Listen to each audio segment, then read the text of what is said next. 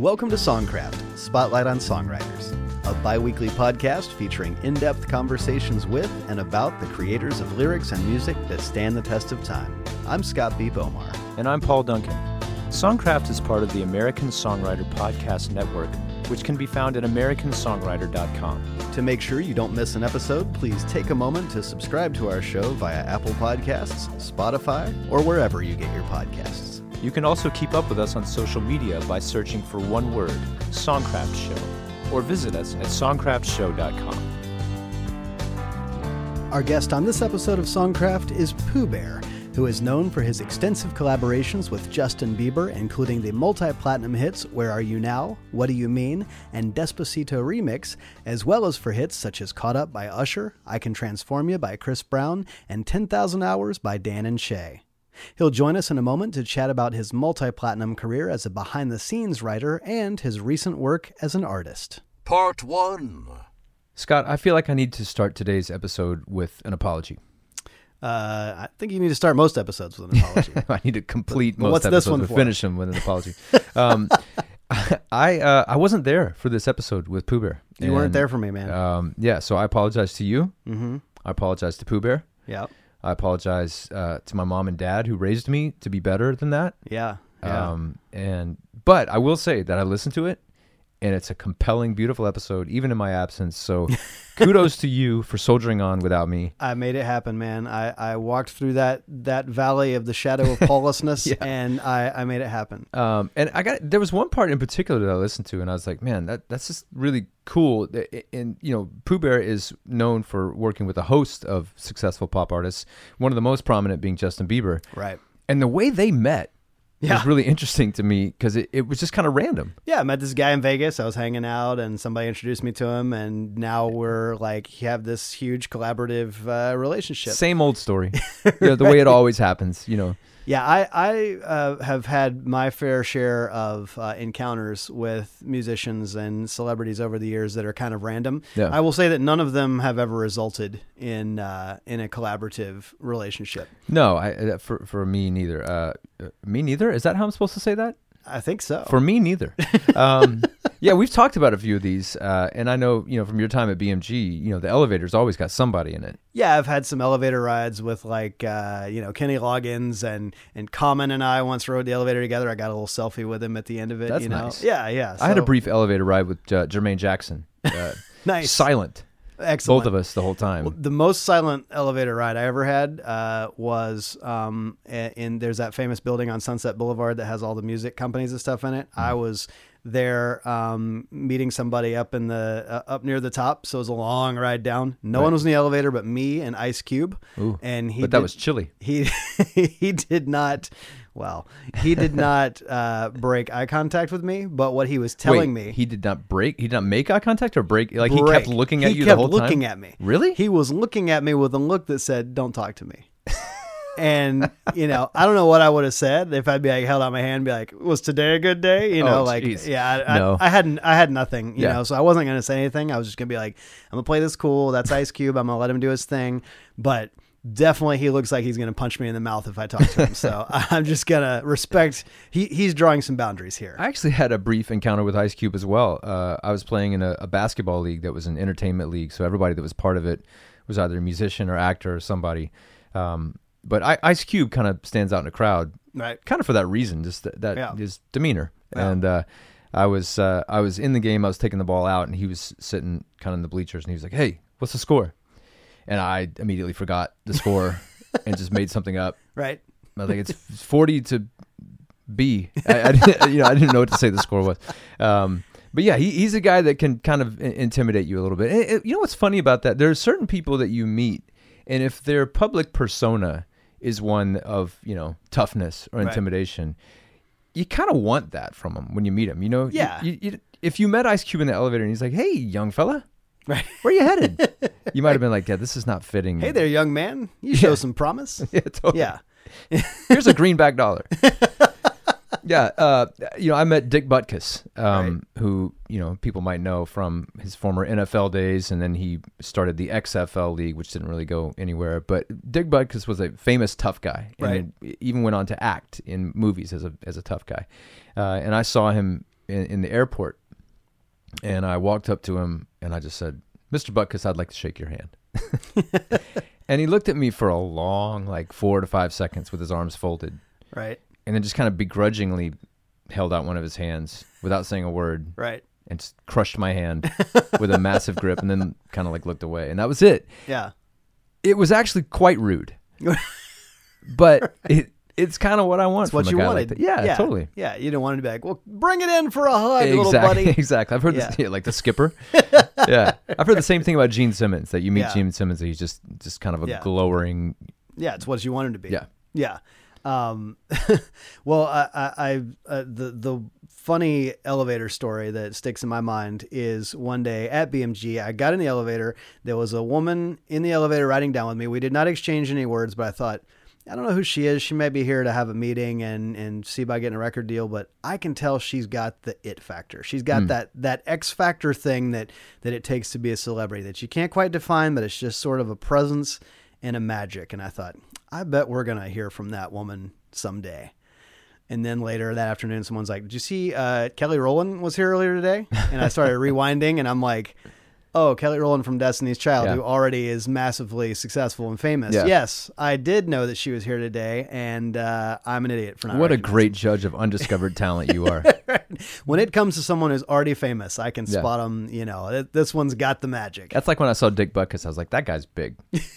I bet he could play ball. right exactly so uh, needless to say given that track record i don't think i'm going to be meeting anyone in vegas and forming a highly lucrative multi-platinum Right. songwriting partnership but uh, but it is crazy how people can sometimes just come into your life at the at the right time and uh, you know that's how these songwriting partnerships are sometimes Yeah. made it's just that that you they happen to meet they happen to click and something happens that's just you know greater than the sum of its parts And then there are those moments when you think you've created a partnership. You think you've found somebody who's going to stand with you through thick and thin, mm-hmm. and they don't show up for the Pooh Bear episode. yeah i know that pain So, again, I would like to conclude this segment with an apology. Paul i accept your apology All right, it'll probably happen again, yeah oh i know but I'm sorry. So, Paul, you know that I spent time uh, pursuing songwriting pretty seriously. Yep. Had a publishing deal and was, you know, trying to make the whole songwriting thing happen before I decided that my life's calling was in a different type of writing. Right. And uh, and at the time, I think one of the things that hampered me was I kind of fell down the rabbit hole of like getting lost in Pro Tools and getting lost in like trying to make demos and stuff. And I remember one time I wrote this song with a guy and it was a really good song. And I went home and I spent a lot of time making a demo. And there was a guy back then uh, that was around Sunday named Rex. And Rex create amazing demos. And so I played my demo for the guy that I wrote the song with. And he goes, Scotty, this is what we have Rex for. and I kind of realized, you know, sometimes you gotta you gotta know where your lane is, right? Like Yeah. there's certain writers who can work Pro Tools like magic. It's like second nature. I mean, you're you're good with Pro Tools, and you know you're a writer, and I think you have that ability to make demos quickly and effortlessly.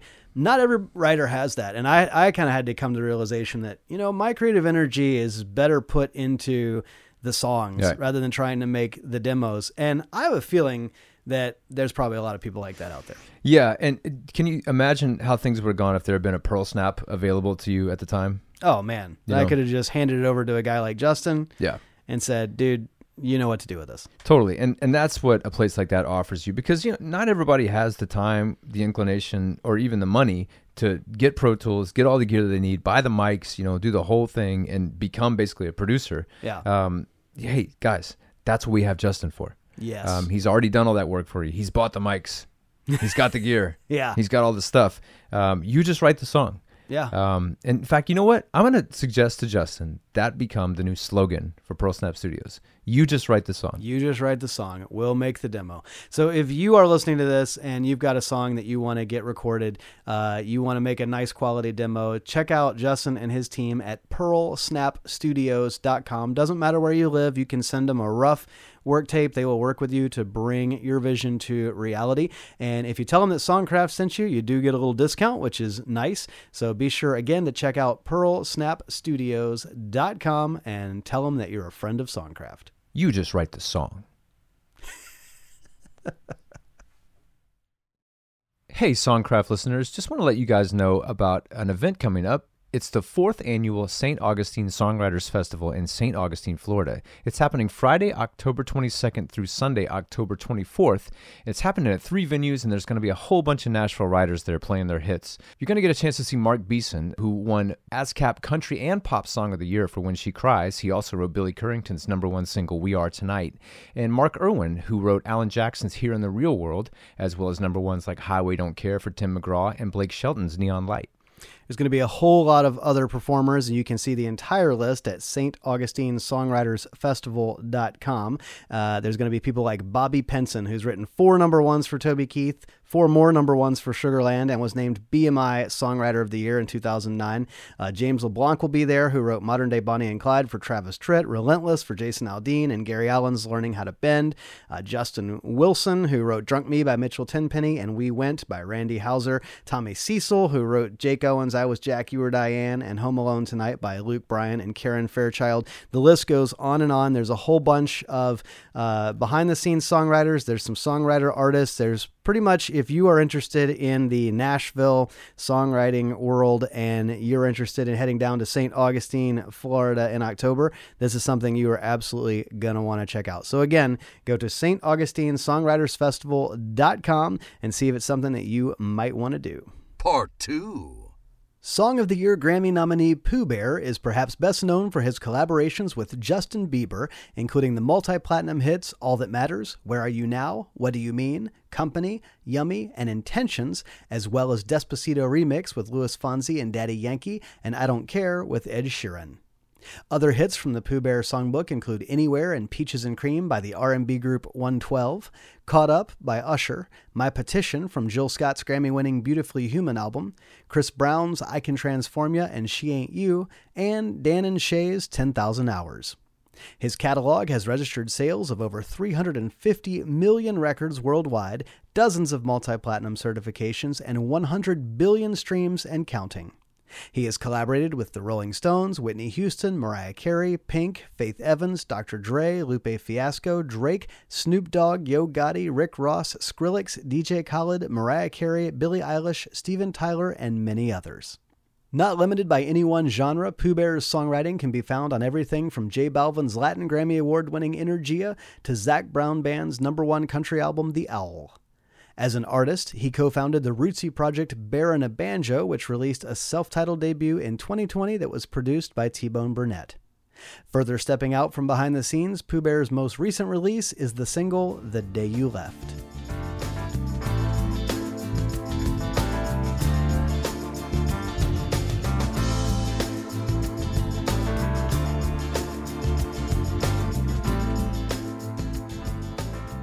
Pooh Bear, welcome to Songcraft. Happy birthday. Thank you.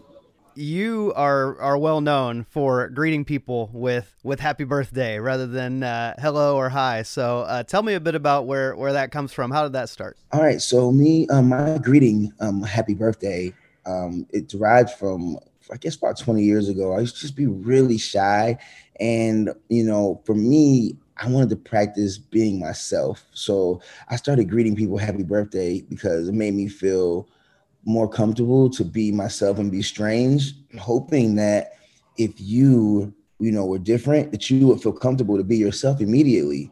So most people, when they introduce somebody or themselves, they're not really introducing themselves. They're introducing the person who they want you to think they are. So huh. for me, I'm like, happy birthday. So that way you could be like, it's not my birthday. And I'm like, yeah, it's your birthday every day you wake up. And then they know immediately I'm I'm a little crazy. I'm a little silly and I'm crazy. So if you're crazy, if you're silly, immediately you should just drop your guard and you could be yourself with me. And you don't have to be like this suited up like acting like this person when really that's not who you are. So it, it came it, evolved from that and me you know just um making me feel comfortable man. Be it, i practice being myself and me saying happy birthday and me saying what i feel allowed me to just um practice being me and in hopes you know i just wanted people to be comfortable with being themselves. And then it turned into every day should be your birthday when you wake up, you know, because some people don't wake up and you should just be blessed to just wake up and and treat it like it's your birthday every day. Now, for somebody who has, over the last 20 years, really carved out a space as one of the most successful songwriters and producers in pop music, I understand that you actually weren't even allowed to listen to pop music when you were a kid. So tell me a, bit about that and, what kind of music you were soaking up in your earliest years. Yeah. So um, thank you for saying that, man, about um, me being um, a songwriter. Um, that um, accomplishments. Thank you very much. I take I don't take that lightly. I just want to say that first. Um, so I think when I was a kid, my parents, my dad was a preacher, and my mom was really religious, so I just wasn't allowed to listen to what they called secular music, you know, and that meant. I mean, it meant it meant Stevie Wonder. It meant you know it could have been like love songs about little animals, and they're like, no, if it's not talking about Jesus, we, you can't listen to it. So I did. I grew up. I mean, as a kid, I used to listen to like trumpet music. Um, it was a, a, a Christian trumpeter by the name of Phil Driscoll. I used to listen to him, and I used to just listen to like praise and worship music. And then I would sneak at night and listen to I Just Called to Say I Love You by Stevie Wonder. I mean, that's kind of what inspired me to want to be. Um, even when I was eight, I didn't know I wanted to be a songwriter. I just knew I wanted to be a part of music that made p- people feel the way that Stevie Wonder's music was making me feel.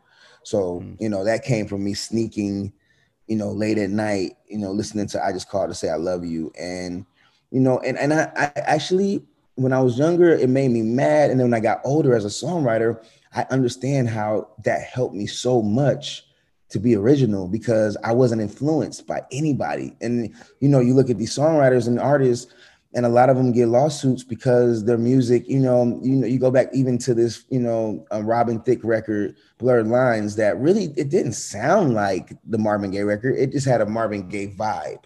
So you, you know, for me, I was blessed to not really be influenced by those by those records. So when you hear my songs, you don't say, "Oh, that sounds like anything," because it, it, it came from nothing. It, I'm not. I wasn't influenced by anything. I had a small Stevie Wonder, I just caught to say like one song that just made me want to be a songwriter, made me be in the music business. But you know, I ended up it ended up something that I, I took negative in the beginning of my life.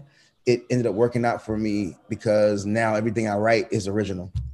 So yeah, yeah, yeah. With maybe uh, just a, a, a few tiny uh, unconscious shades of Phil Driscoll in there uh, somewhere. Uh, correct, because because I ended up playing trumpet. Of course, I ended up playing trumpet for like what from the sixth grade to like the 11th grade, I played trumpet and understanding that the trumpet is the top line, it's the main melody of the song. So, once again, not realizing that it was training me to be a songwriter, listening to that trumpet music and then playing trumpet, it was preparing me to be a top liner to write lyric and melody because that's what the trumpet that's the only thing the trumpet played was the was the lead. Yeah.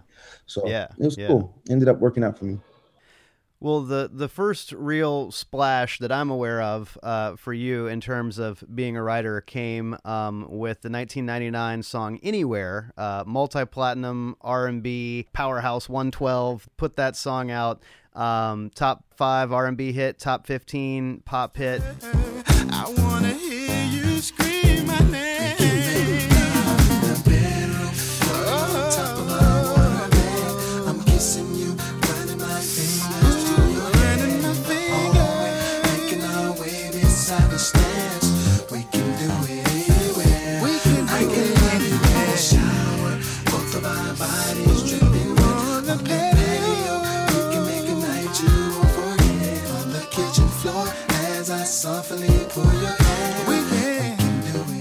My understanding is that you were still a teenager when you wrote that song and you know listening to that song that is uh, that is secular music for sure. I mean, it's, yeah, it's, it's you, you, learned very adult. You, you you learned you learned quick. It's very like adult themed, you know. So talk a little bit about how you got that opportunity and how you were able at so young when you were coming out of this environment where you weren't really exposed to adult themed music at all to suddenly be like really good at it. Yeah. Well, um, coming out of you know just moving to Atlanta, you know, at such a young age um, the music industry was it was bubbling in Atlanta, and my cousin Bear, Courtney Bear Sills, discovered a group called you know 112, which their original name was Forte.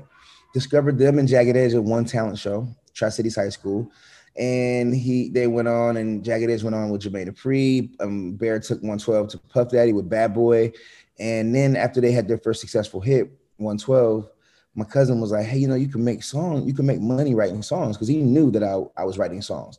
And I was like, "Really?" He's like, "Yeah, I'll put you with the guys, and if they, you know, if you guys work well with each other, maybe they'll keep working with you." So he put me with 112. I was I was 16, going on 17 and then um, wow. ended up writing co-writing anywhere with Daron and Q, and also a record for Pink on her first album. Um, there, um, that uh, what was the name of that first album? I forget. Can't take me home. Can't take me home. Great memory. Yeah. So that that we I ended up working on it as well. Now the song I, when I co-wrote the records, it had to be about to be 1990. It was like the end of 97 because I was still in high school. I think it became it was successful and it got bigger. It got big in '99, but it came out in '98, if I'm not mistaken.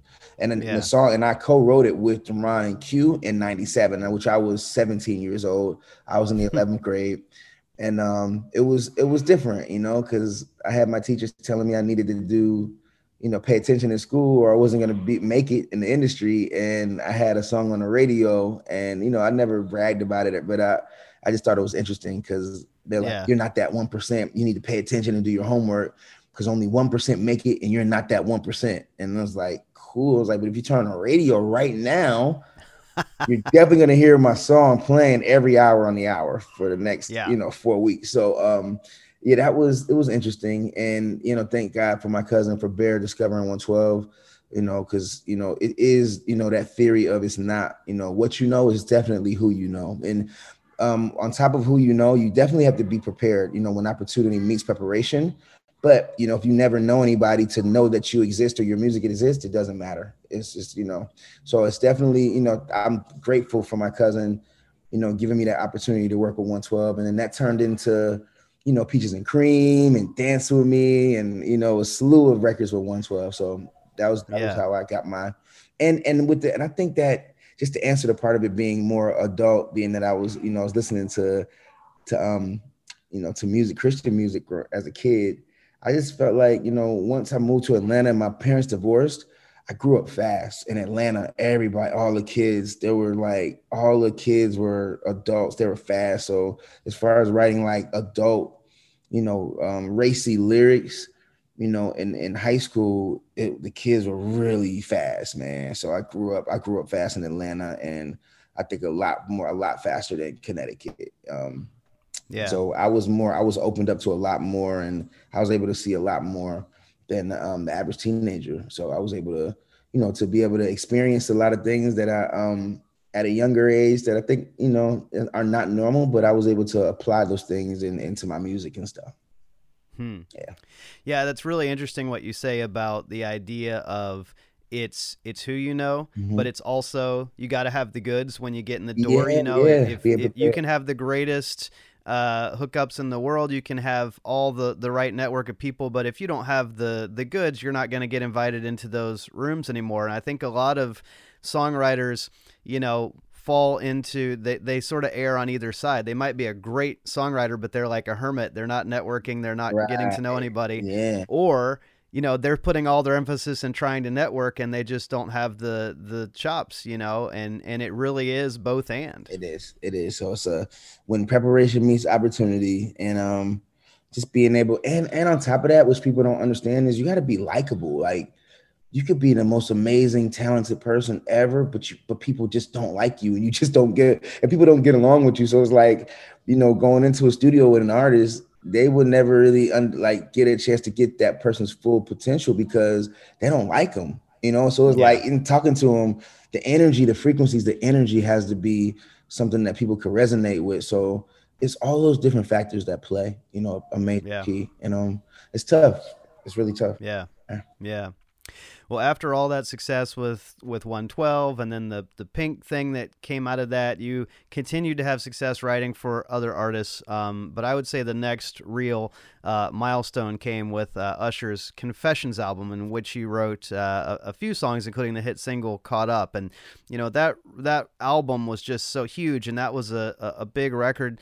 Talk a bit about your path. You know, you had had success. Yeah. That sort of brings you to a, a next Level. level of success. Talk about your um, development during those early years that and, and how you feel you were really able to take it to the to the next rung of the ladder, so to speak. Yeah, so I um just you know writing songs.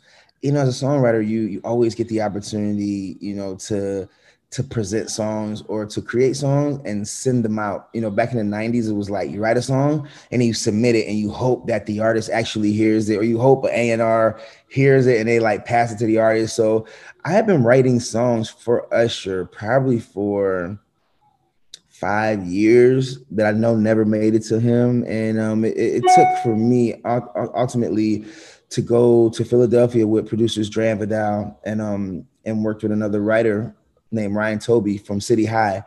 And we, you know, we were just making songs. So it was like for once, we're I was just creating. And before I used I would try to write songs for Usher, like, hmm, I think this is what Usher wants to say. So what I learned was that, you know, most artists when they are looking for music, they're not looking for what they sound like already because they already did that already. So once me and Ryan were able to, you know, we were just writing songs and um, we weren't writing them for anybody. We just wanted to make songs that we loved. And from that, Superstar came out, came about, and that was the first record that L.A. Reid heard um, at the time from uh, I want to say Arista is with the with the label. Face said I think it had already switched to Arista, and um, he made us go in the studio with Usher first because I know Usher was supposed to go in with Jermaine Dupri first, um, and then we ended up going with Usher first, and we cut like five records, and out of those five records, three of them made the album. But the craziest part is, it's like it was a two year duration, so it was like the song "Caught Up" that was about Chili when he was still in a relationship with her you know um come follow me was about chili. Superstar was about chili. So the the craziest part was knowing that once they broke up i was like oh man he's not going to use our songs now because they're not even together anymore. But two years later you know our records still made the album and then we ended up having the last single which was even more crazy because it was like the fifth single off the album. So now you're talking about three years from the time we went in with usher to the time our song hit the radio, which is unheard of. You know, Yeah. just means that the music it just survived and it was timeless.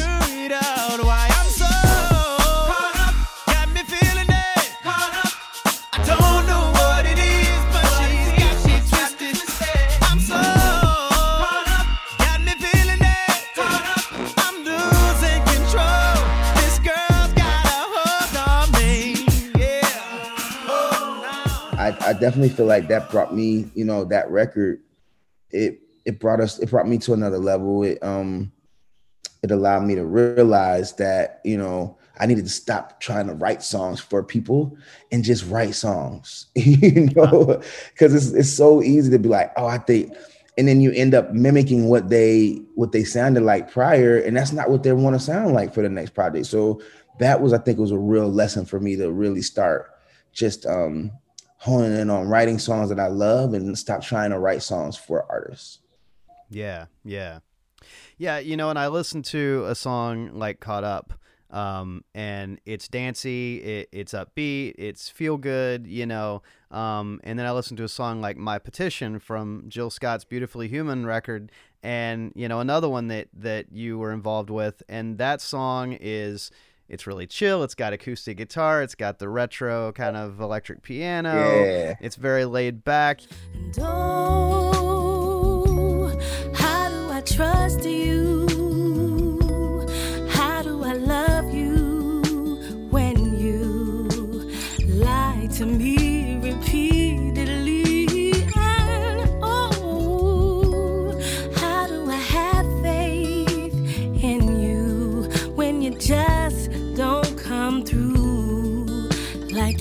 like you you could? Oh.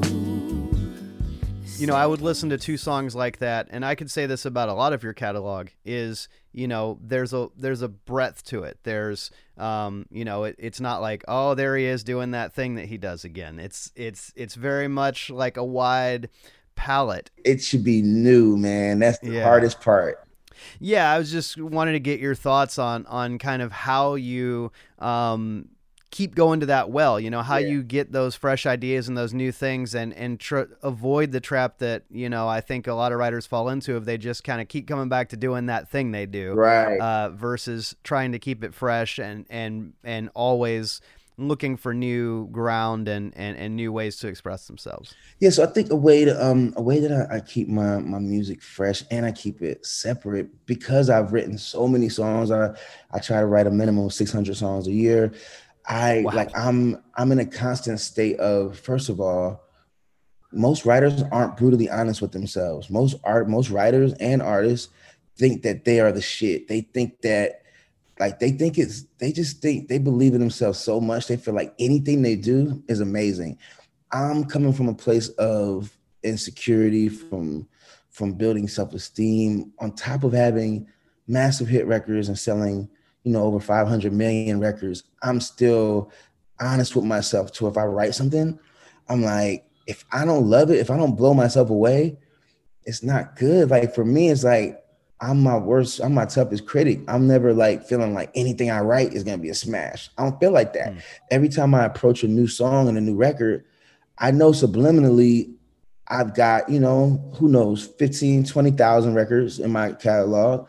You know, I mean, I'm, you know, that I've written some of most of them are in the music abyss that nobody will ever hear. But I know like the songs that came out, the records that are out on albums, I know when I'm writing something, I have to I have to make it to where people don't know that it's me. And that's the only way I'm able to still write songs 25 I'm 26 years in right now. If I was still making music that's writing songs that had melodies from you know 112 days or even the Usher days or Chris Brown days or you know I mean I've gone through eras of music then I will fall off because people we already gave it. I already gave them that already. So it's like my thing is like being brutally honest with myself and saying, wait a minute, I said that already, or that melody sounds like that. And it's crazy because most writers, like you said, that's what they do. Like they get their hit melody and they just keep going to it, right?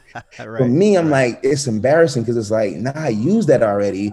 I'm not, I can't, I can't reach into my heart or my mind and pull out a new melody or or say something else. Or even if I said something, I should be able to say it in a different way. Even if it's the same meaning, I'm not clever enough where I can't rephrase that and, and, and make it mean the same thing, but it's new words. So for me, I'm constantly pushing myself. I'm constantly, I, I don't feel like I'm good enough. I feel like I have points to prove.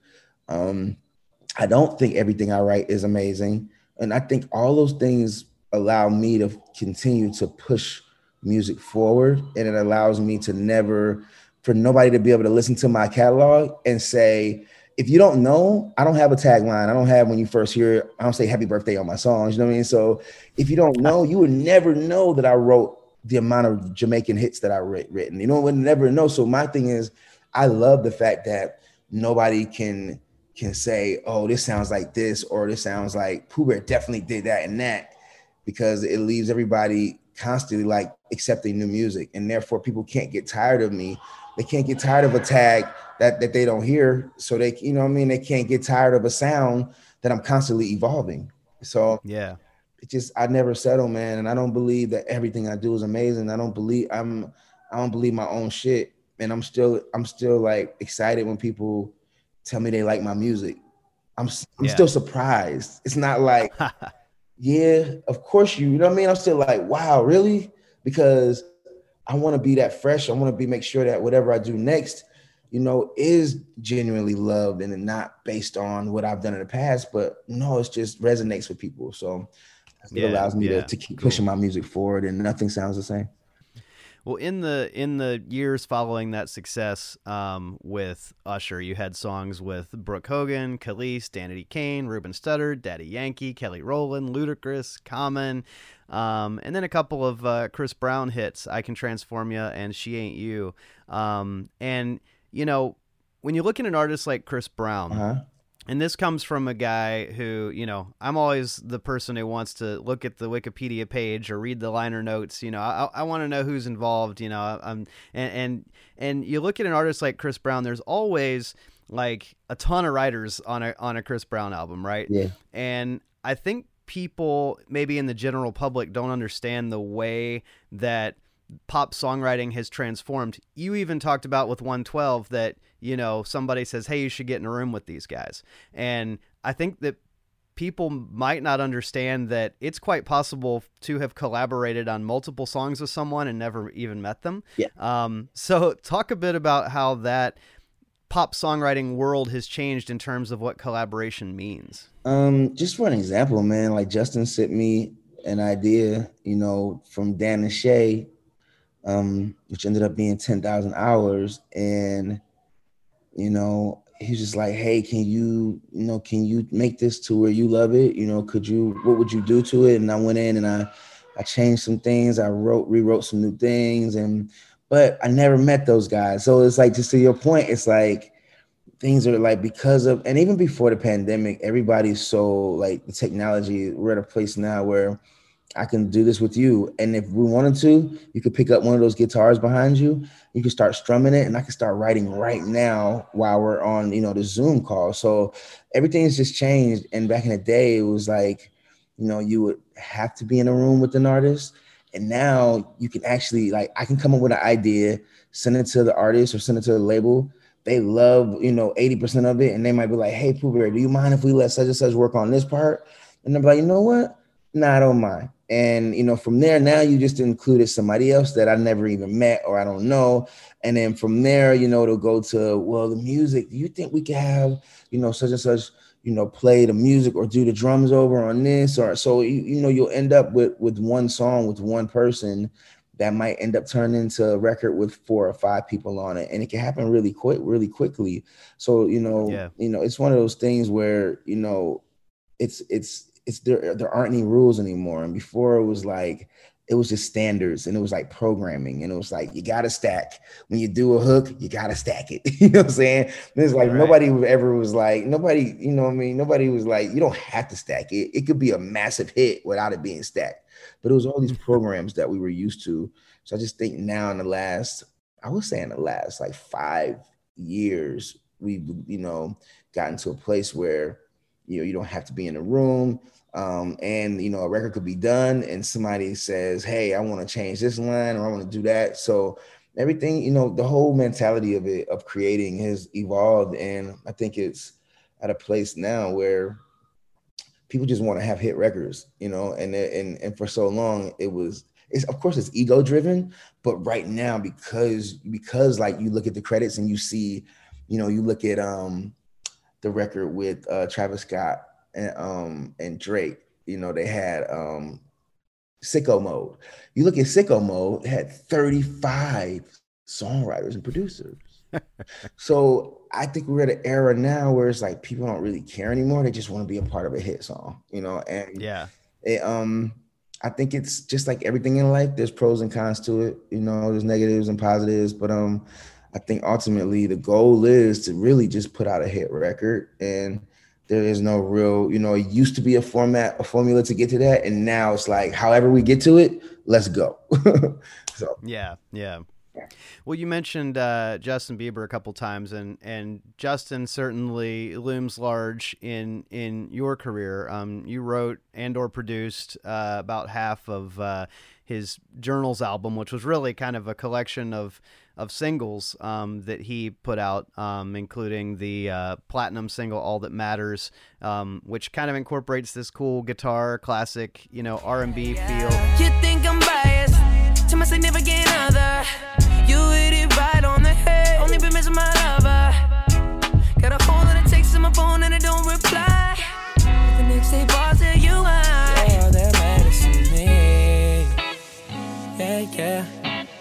Worried about nobody else. If it ain't with I'm with myself. You make me complete. You're all that matters to me. Yeah, yeah. What's a king bed without a queen? and you you kind of see in that era is when Justin was kind of transitioning from more the like teen oriented artist to more of a of a serious artist. Talk about how you and Justin first uh, started working together and what it was that you brought to the table that really helped the whole thing click in the right way. Um, I met Justin when he was 17, and he was literally um, he just came to Las Vegas to hang out with with Twist for his birthday, and um, ultimately he ended up hearing some of my music. And you know, I remember you know Twist saying, "He's like, yo, Pooh Bear, if Justin hears your music, you're gonna end up doing his project." And I'm like, he doesn't need me. He's a superstar, and no, I'm like, you know what? It'd be cool to do one song with Justin, and that would be great, you know. And then he heard my music, and he was like, I know. I remember Justin reached out to me. And he was like, "Hey, can you flip this record? Remember the, the, the Craig David record, "Fill Me In"? You know that record with the guitar. Boom, boom, boom. So he was like, "Can you yep. flip that record and write a new song over it?" And I was like, "Definitely." So I did it in like 30 minutes. So I don't I don't think he was expecting me to do it in 30 minutes. I sent it back to him. He was just like, uh, can you fly to Boston today? I was like, I can. And I flew to Boston and we cut, recovered, we cut the record. That was the first record that we cut. And then from there, he just kept me on tour. You know, he kidnapped me. It was like 13 months, you know, like a, um, just over a year. And I did, it was 16, it was 15. I did 11 out of the 15, 11 songs out of 15. And for me, that was like, we were just, we were you know, on his tour. So we were in Bali, we were in Bangkok, we were in, we, we recorded journals like all around the world.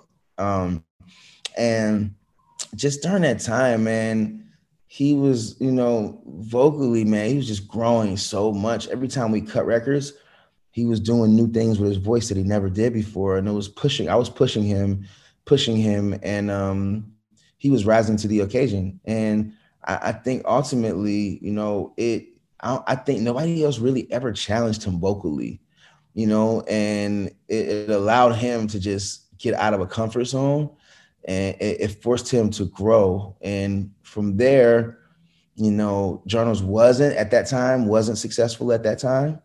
Um, and I kind of felt like, I'm like, man, I got a chance to work with the biggest pop star in the world. And of course, the first thing he says to me was, I don't want to sing pop.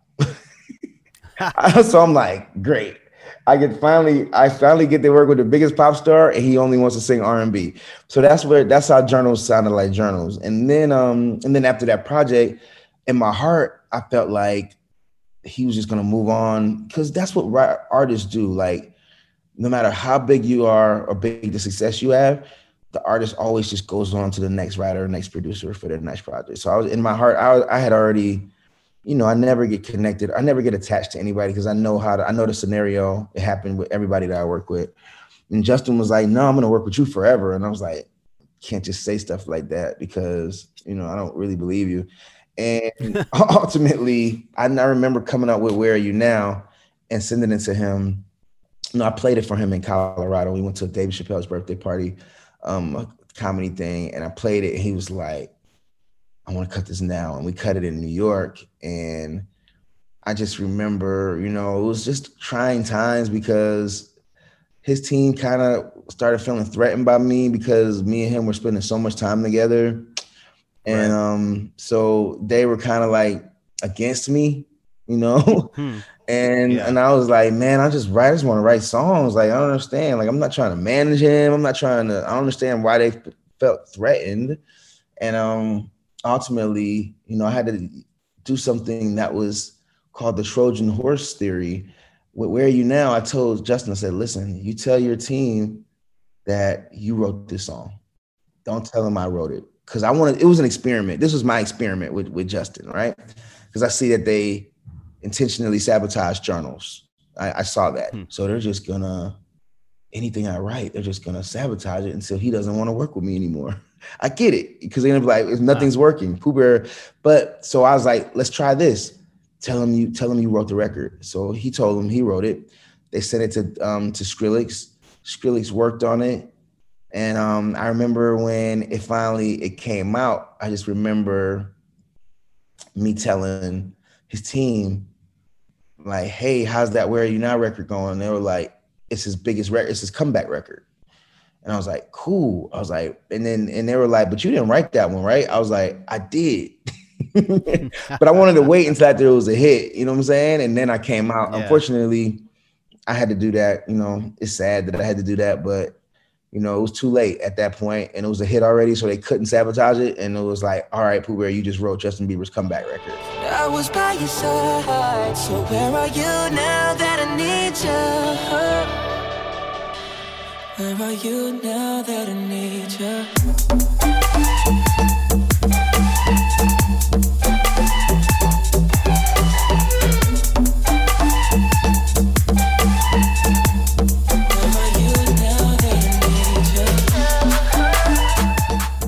that was like, thank God I had to Trojan horse that song into it, that situation. And then I was able to work on purpose, you know, what do you mean, and all those other records. So, but it was like where you now was the, the sneaky record that I had the Trojan horse in order to, to get to those other songs. Well, and you know that was such a big hit. It was five-time platinum single, and "What Do You Mean" was even bigger, seven-time platinum number one yeah. hit. Um, talk a little bit about uh, "What Do You Mean" and how you guys put that song together. Man, "What Do You Mean" was strange because I had already written about a hundred, 110 songs at that time for Purpose for that project, and Justin was like, "Can you write me another song?" And I was just like and I was kind of frustrated because I had written so many and we had recorded so many, and I was just like, he wants another song. So he booked me a studio at Record Plant. I go in and I start going through music and going through chords and just going through music. And um, I, about 30, 30 concept, 30 ideas, 30 musical ideas and that I'm listening to, I hear these these flute, these flute music, and it's like it's it's like this EDM tropical thing. And at that time, I remember the song that it brought it made me feel like was Cheerleader, the music by Romy, or I forget his name. Mommy, Hami, I forget, but the song was Cheerleader. So it made me, I remember I loved that record, Cheerleader. So when I heard the music on, you know, what do you mean? It made me feel like that and it made me want to, you know, dive into it. But I wrote it from such a frustrated place. I wrote it in like 25 minutes. And it was because I was just like, I'm just gonna get this over with because I don't want to waste the studio time. I you know I'm sensitive. I'm like, man, I know how much it costs. So I'm just gonna write something and send it. And I didn't I didn't believe in it. I just wrote it and I sent it. And then Justin was like, this is a smash. He's like, this is a wave. And then Scooter hit me. He was like, that's Justin Bieber's first single. I was like, no. He was like, yes. I was like, no, we have so many other songs to choose from. He was like, no, Pooh Bear. I'm telling you, I got that feeling in my stomach. That's his first single. And I'm like, and in my mind, I'm like, but I wrote it so like I wrote it not believing in what I was doing. You know what I'm saying? And um, right. That's how that record came about. And then you know he ended up he cut it, and then um, it came out. I want to say it came out like 45, 40 days later. It was like it wasn't the fastest turnaround I've ever been a part of, but it was like a, you know, I wrote it and then I think it was coming out August 28th of 2015, August 28th. And I wrote it in like July. I want to say like wow. July, the end of July, I wrote it. It came out maybe like 35 days later. It was pretty cool. What do you mean?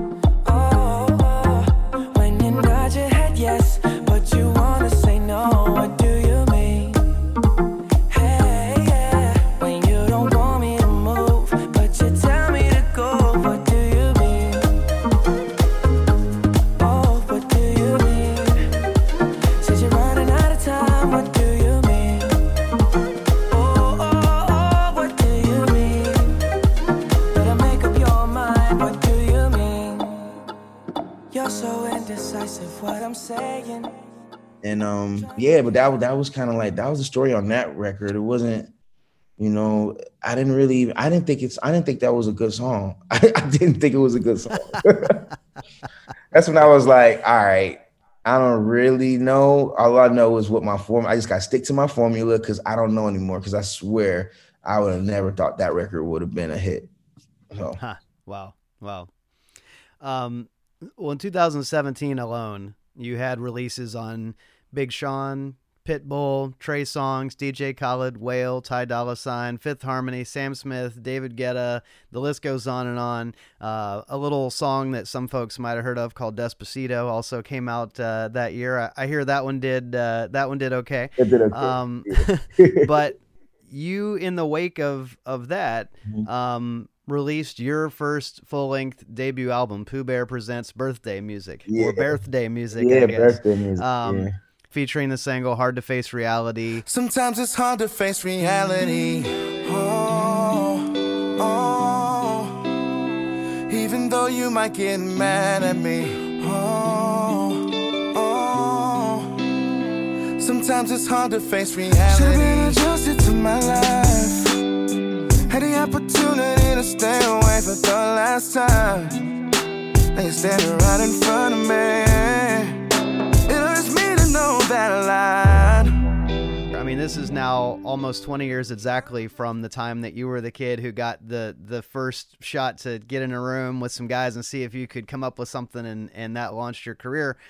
20 years later, you you you put out a record why did you feel like okay now is the time for me to step out of uh, the shadows when you know everything was just blowing up for you at that time? What made you say okay now is the point where i need to to do something that's my voice you know i'm i'm the artist and the writer producer well just it wasn't i always was recording i always recorded songs i always released projects you know from like beats to break up to beats to make love to I was always always put out music just for fun. And then with this project, it was like I had all these records with Justin, with all my friend, all my superstar friends. And I'm like, these songs are great. I was like, I want to figure out a way to put these records out as long as it doesn't interfere in their project or you know step on anybody's toes. I just wanted to put out music that I had laying around. And um, it wasn't really per se like it's time for the world to hear me. Because if you listen to the album, I'm only singing on like four songs maybe out of 16 maybe maybe five but it was more so like i just felt like and and i know i know i know justin he really wanted you know justin wanted me to come out as an artist and i never really i was just like nah i'm cool. So at 2017 when all that stuff was happening i was like well this is the perfect time for me to put out an album where i'm not really the focus and it's just more so a vehicle for new music to put out music for all these artists while they're in between their own albums. And just for me you know just to have something else out for the my little fan base that i do have. I got like 1.2 million monthly listeners or something like that. So i was just trying to like you know put out you know music for that as well as um and not really focused on me though. So i can't say that i took that time to be like all right it's my turn to shine I just I just looked at it as an opportunity to put out music that I was laying around that I called the music abyss and just get it out there. And um and then you know the first song you know being with Justin Bieber and then Jay Electronica got on it. It was it was cool man. It was never something I felt like this is it. I'm about to you know I'm about to be a big artist. I never looked at it like that. I really literally just wanted to put out music so.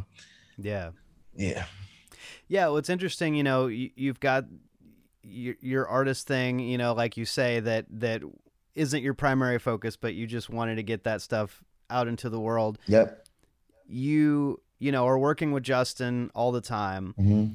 Well, what's really interesting is that Justin, in turn, he appears on a lot of other people's records, right? Yeah. So you're already working with one guy who y- you kind of know how he thinks. You guys are able to collaborate you obviously have this like working relationship mm-hmm. but then that relationship gets dropped into you know situations where you know now you're writing songs with ed sheeran or, or billie eilish because justin is involved with that so you have kind of this relationship with an artist that is defined, but then that's getting dropped into all these different scenarios. So you have to kind of be adaptable to, you know, all these other artists and how those are fitting in.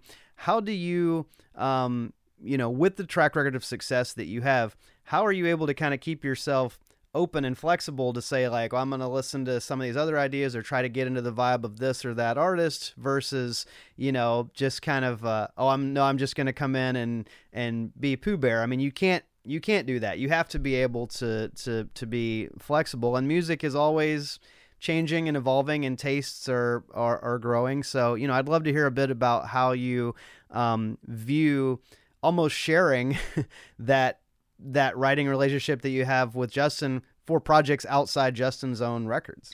Yeah, so that was that's like such a blessing that just like I said, Justin told me he was gonna work with me forever. And you know, it's just, you know, I don't believe in stuff like that because I don't want to get my feelings hurt. And he just proved me wrong over the years. Um, and like just having those opportunities where other artists would need records or he would get asked to do remixes or any features. And then they, you know, Justin would hit me to like, hey, I need you to do a verse for this. I need you to do this. And it was never really so me having to edit myself to um or research these other artists. Thank, thank God. Like I always just had to be myself because whenever I was writing any feature, it was for Justin. So it was never like I had to really, and they all were looking for Justin Bieber to sound like Justin. So, huh. in doing these features, I was able to just be myself and just write.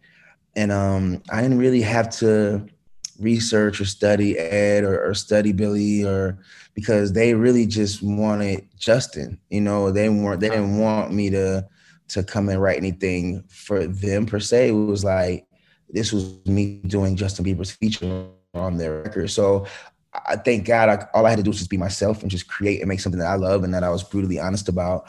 And um, it translated because I wasn't having to write for that actually art for the actual artist.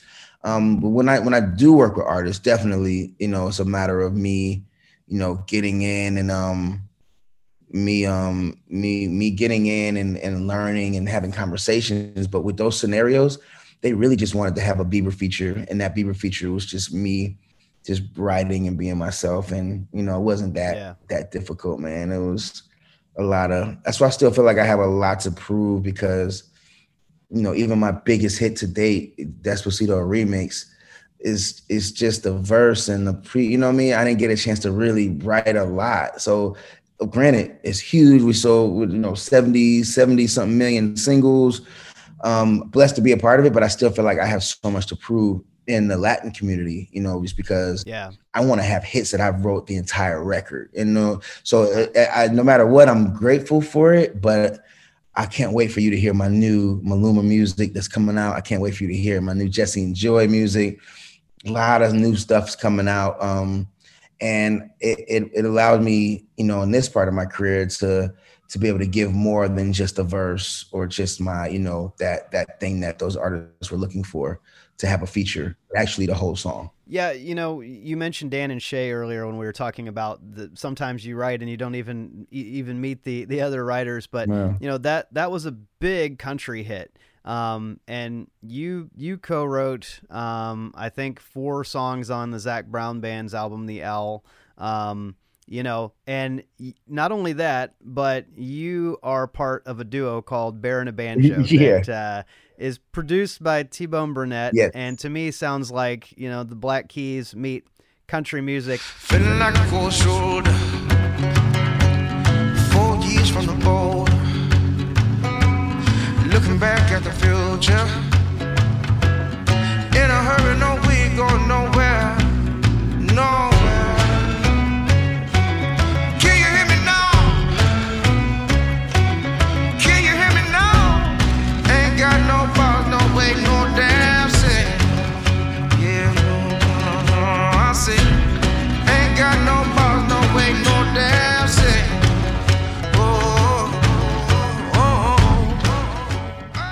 So you know, I'd be curious where that kind of uh, where that country strain comes from.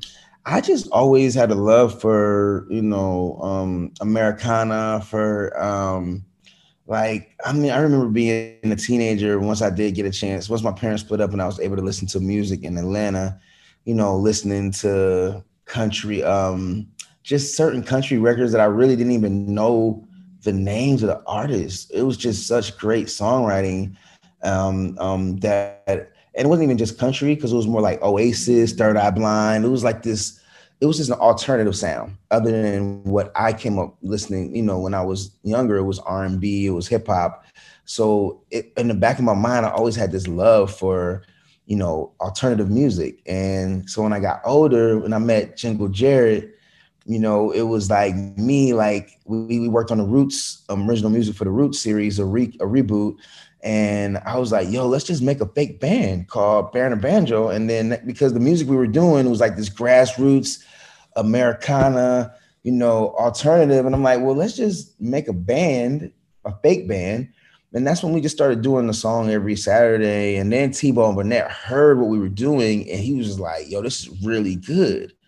And that's when he came in and brought it, you know, brought in the musicians and um he brought in Bob Dylan, man. He brought in the record I did with Bob Dylan and it was one thing led to another, but um it all, you know, stemmed from me having love for just alternative music and and it being frowned upon. You know, with like singing R&B and writing R&B hit records, it's kind of frowned upon when you, you know, you try to step outside of, you know, your your um your normal what people are are expecting you to do.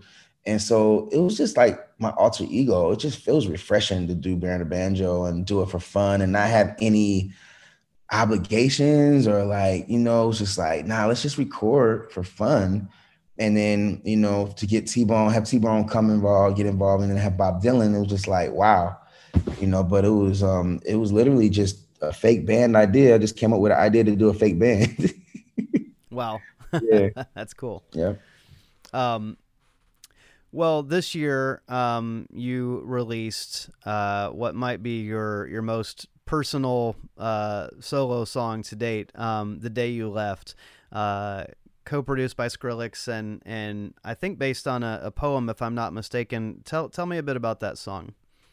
Um, yeah, the day you left. Initially, you know, this song was really it was a poem, and it was the original poem was written by Nabil Zaid, um, a partner of mine, good friend, and you know, over this pandemic, I got more into you know, collabing and doing, you know, taking poems and putting melodies to them and making songs out of them just because I'm just in a constant state of growth, man. I just want to evolve. I just want my songs to be get better. So I'm like, you know what? I'm gonna hook, I'm gonna work with this this word stress.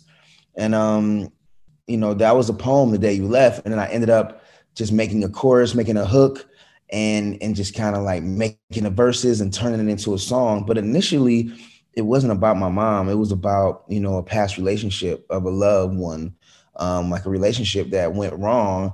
And then it for me, once my mom passed away on January 7th, listening to the song and listening to the music, I was like, whoa, it just gave the whole, it, it just shows you how songs can just mean something totally different depending on what you're going through.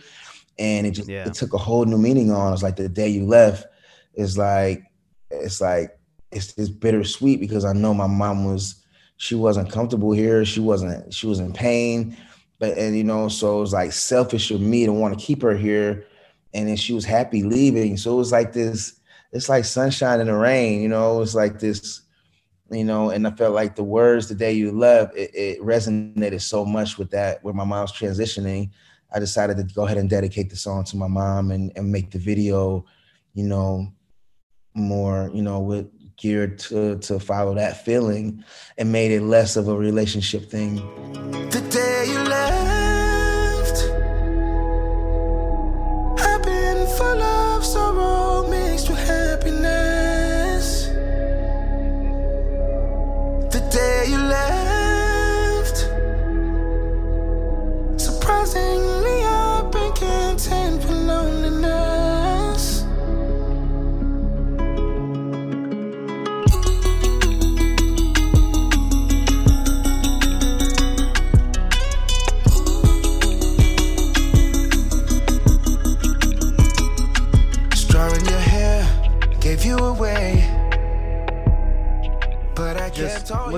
at your career, you know, it's it's been varied. You've had the opportunity to do uh, a lot of things. You've you've worked in a lot of different genres. Um, you've worked with a lot of different artists. What's something that's always been on your wish list as a songwriter that you still want to do that you haven't had an opportunity to pursue yet? I want to do the theme song to the World Cup. I want to work. I want to do at least one record with Celine Dion. I don't care if she's like 95 by the time that she decides to work with me. I don't care. Um, what else? I wanna. I must score a movie, you know, um, original score, um, and new artists like my own, you know, of course I'm gonna continue to put out music, but I want to put out new artists and um, with new music and and be a part of those frequencies. And um, it's blessing to be able to work with with hit stars. I feel like you know to be able to add on to add into you know the universe and put into new frequencies with new artists. I just feels like it would be it would be a groundbreaking and an amazing thing for me to be a part of that. So it's you know those are my my new my latest goals are you know not just having hit records with hit artists, but you know creating hit records for new artists. You know that who are the next you know who are the next big artists. So I want to be a part of that, and um at the same time, still man help people man help you know do my tour drives, you know continue to do my tour drives bigger and bigger every year. Um, and that's pretty much it. You know, I, I you know I, I have these goals and I want to grow. I would love to be able to one day hopefully have something to do with the Grammys changing their rules so that you know they have a songwriter of the year um, and that they, they acknowledge songwriters more than they do because right now they don't have any respect for songwriting. So those are a few things I would love to do to be a part of, and um, um, I probably won't give up until I've done them. Hmm. And um, yeah. I have so I feel like I have so much to prove, no matter what I've done in my past. I just feel like you know, still a lot of people don't believe in me, um, and I just feel like I have a lot to prove, and I wanna I wanna continue to to have um, records that connect with, with people in every in every race. You know, Japanese and Russian and and Latin, and you know, I want to be I want to go down as a songwriter producer um, that was able to have a hit in every language in every every genre. So I don't think it's been done yet. So that's what I'm on. Every year I create new goals. Like, man, I need a country hit. I need a country smack. You know what I mean? Like in 2015, I was like, I want a Latin. I want to get into the Latin. I want to get into the Latin world. I went with J Balvin in Colombia, and you know, ended up you know working on this the Despacito record. So I, I I put everything out in the universe, and I just work hard at it to try to to try to make it manifest. Very cool. Well, Poo Bear, thank you so much for spending some time with us and sharing a little insight into your your process and your career. And I want to encourage uh, the listeners to go check out "The Day You Left." Very cool song with a great video. Um, there's obviously a lot to to dig into with with your career. So uh, just appreciate you uh, spending a little time with us. Thank you so much for having me. Happy birthday. Thanks for listening. We'd love to stay connected with you, so please take a moment to subscribe to Songcraft via Apple Podcasts, Spotify, or your podcast app of choice. If you like the show, we ask you to consider rating us and leaving us a good review. Word of mouth is important, and letting other potential listeners know what you think of the show helps us tremendously. You can also sign up for our email list at songcraftshow.com and find out how to help support us at patreon.com slash songcraftshow. And you can follow us on social media by searching for Songcraft Conversations on Instagram and Songcraft Show on Facebook and Twitter. And finally, be sure to check out our friends at the American Songwriter Podcast Network at americansongwriter.com. Thanks, as always, for listening and for your support.